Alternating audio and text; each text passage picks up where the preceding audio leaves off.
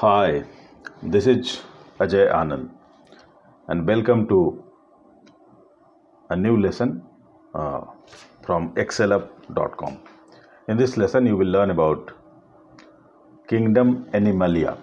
You will learn about key features of various phyla of kingdom Animalia, and at the end, you will learn about the binomial nomenclature of living beings. So, the first phylum is Porifera.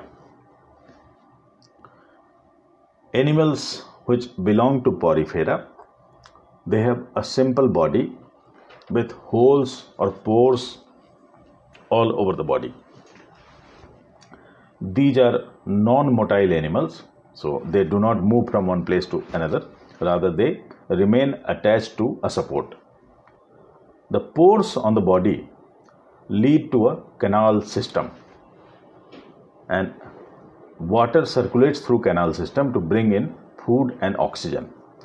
The body is covered with hard exoskeleton. There is cellular level organization.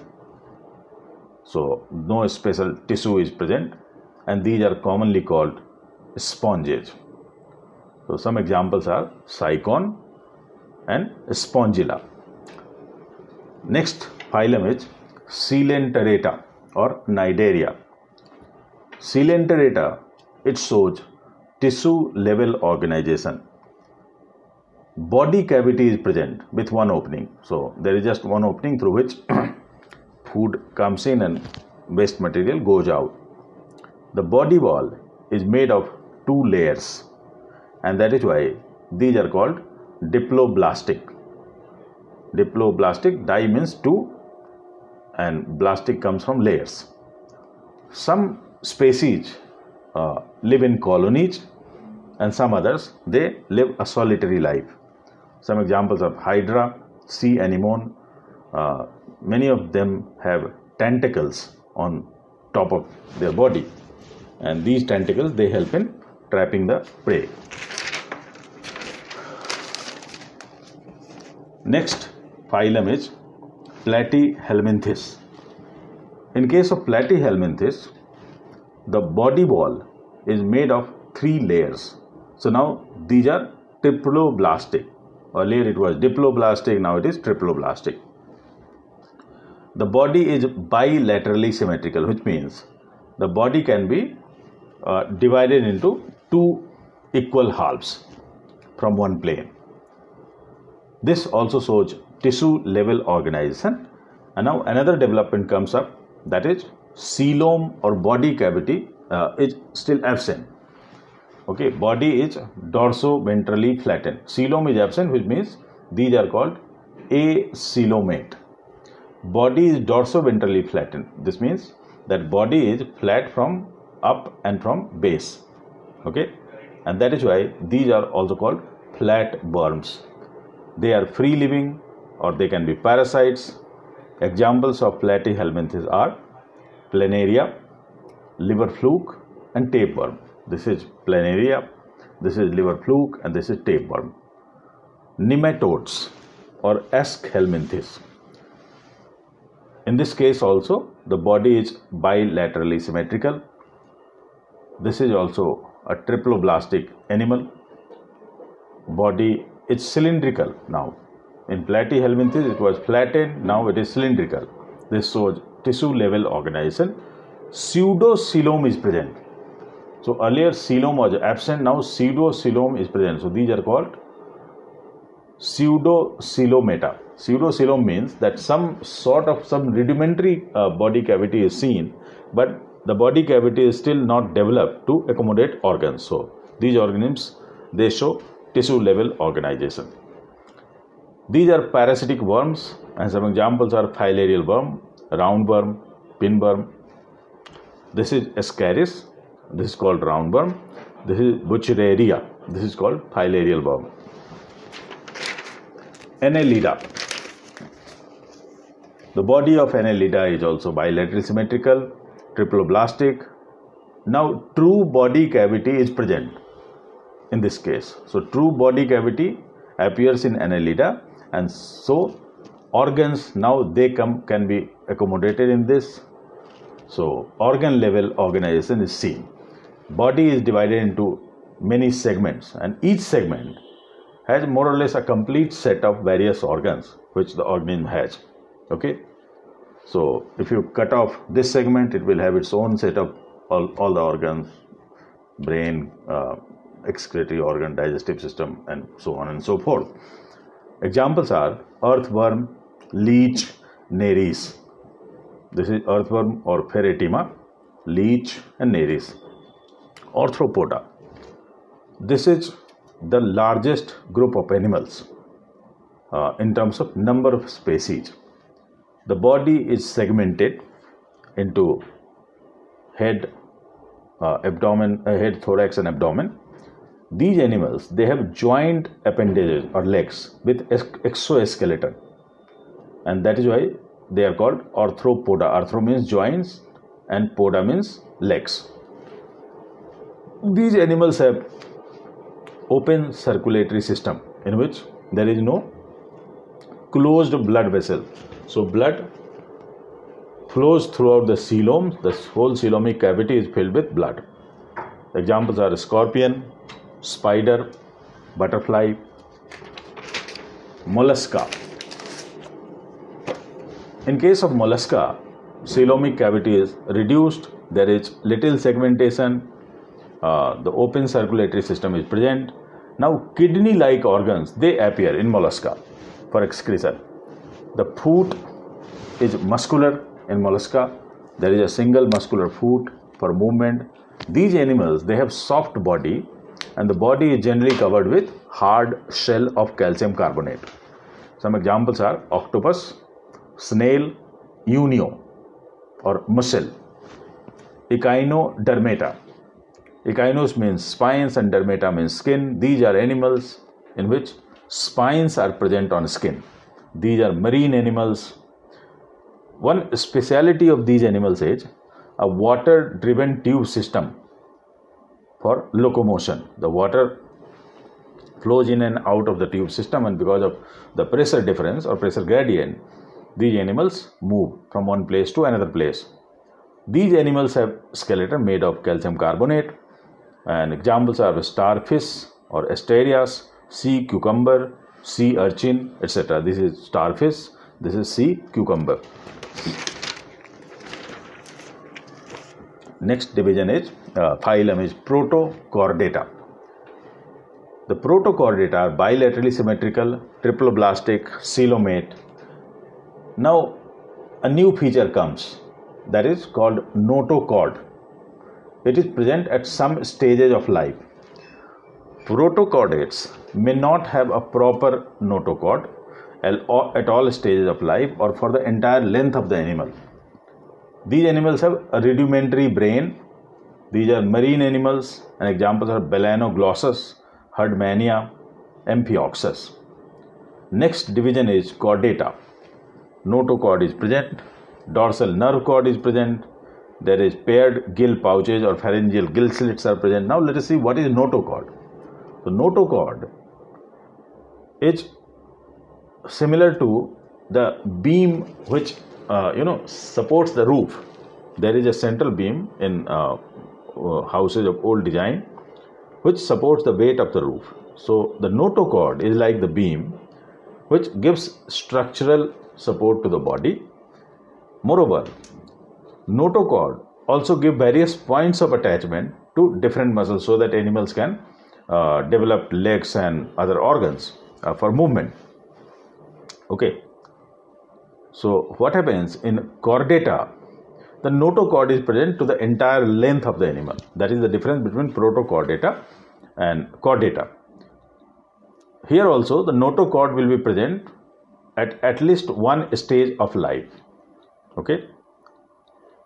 Uh, dorsal nerve cord means that the central nervous system is um, composed of brain and a nerve cord. The nerve cord it passes through the notochord paired gill pouches means uh, uh, are the pair of gills which are utilized for respiration and these structures they are not seen in earlier animals chordates, they can be divided into two groups invertebrate and vertebrata. In case of invertebrate, vertebral column and skull they are absent. And in case of vertebrates, vertebral column and skull are present. So what happens in vertebrate? The notochord it develops into vertebral column uh, during embryonic stage, and the animal it has a vertebral column. The skull is also called the brain box. It houses the brain and gives extra protection to the brain. So that is the feature of vertebrata. Now, vertebrata they can be divided into two further groups, subdivisions you can say. Uh, they are called cyclostomata and gnathostomata. Uh, jaw is absent in cyclostomata, so they are jawless, and that is why they have circular mouth. Their body uh, appears like an eel. Scales are absent, so they appear like fish, but they are not fish exactly. Examples are petromyzon or lamprey and myxine or hagfish.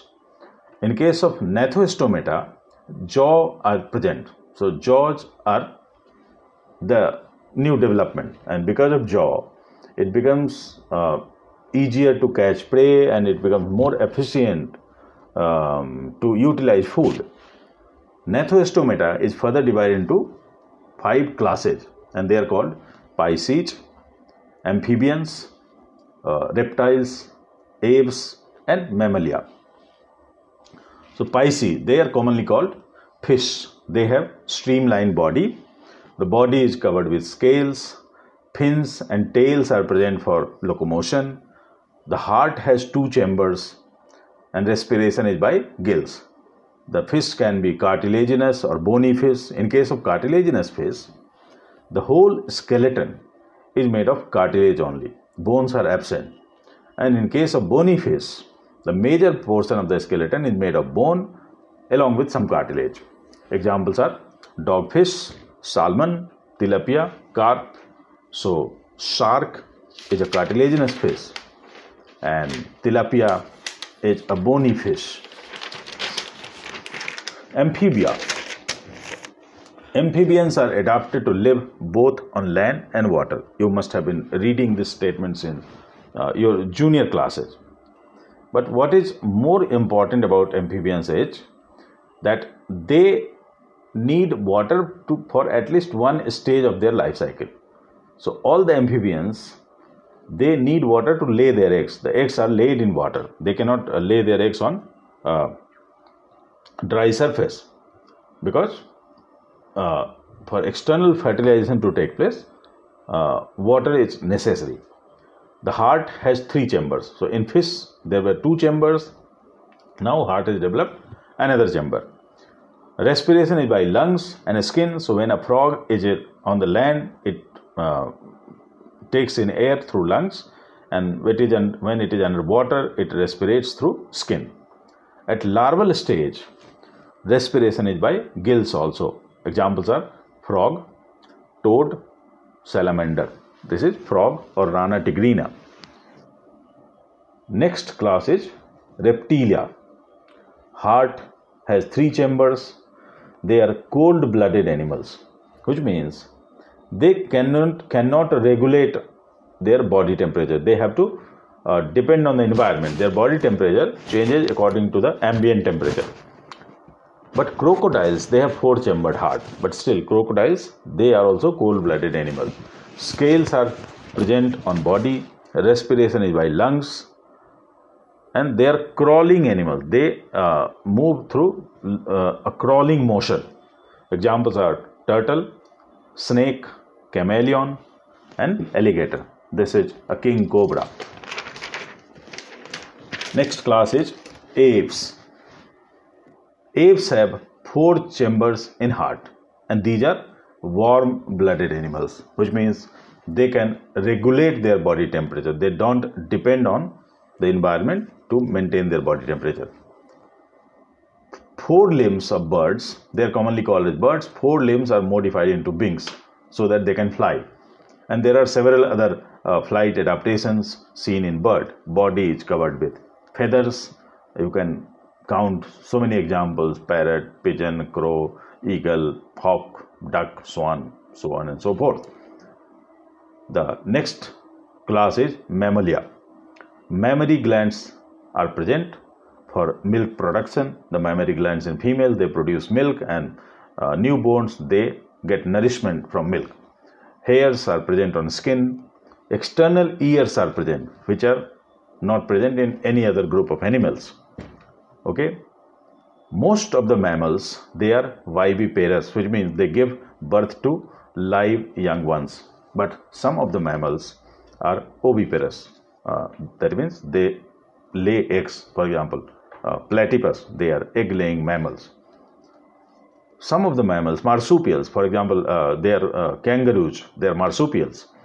They give birth to premature babies, and those babies they are uh, incubated inside the pouch uh, which is there near the uh, uh, abdomen of kangaroo.